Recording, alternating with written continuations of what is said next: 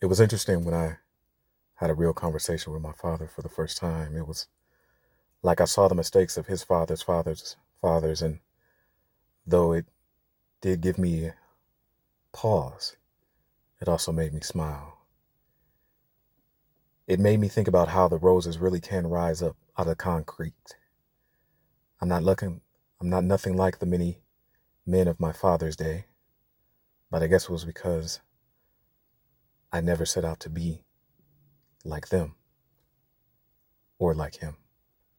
I understood now why the good finish last. It's so that someone can be the light at the end of the tunnel.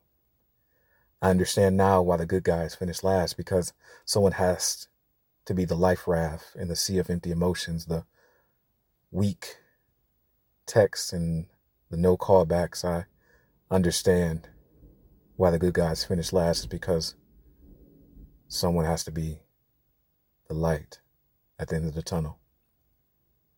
And now I can say with all happiness in my heart, I'm glad that I turned out to be the good guy. Moore seductions and revolution.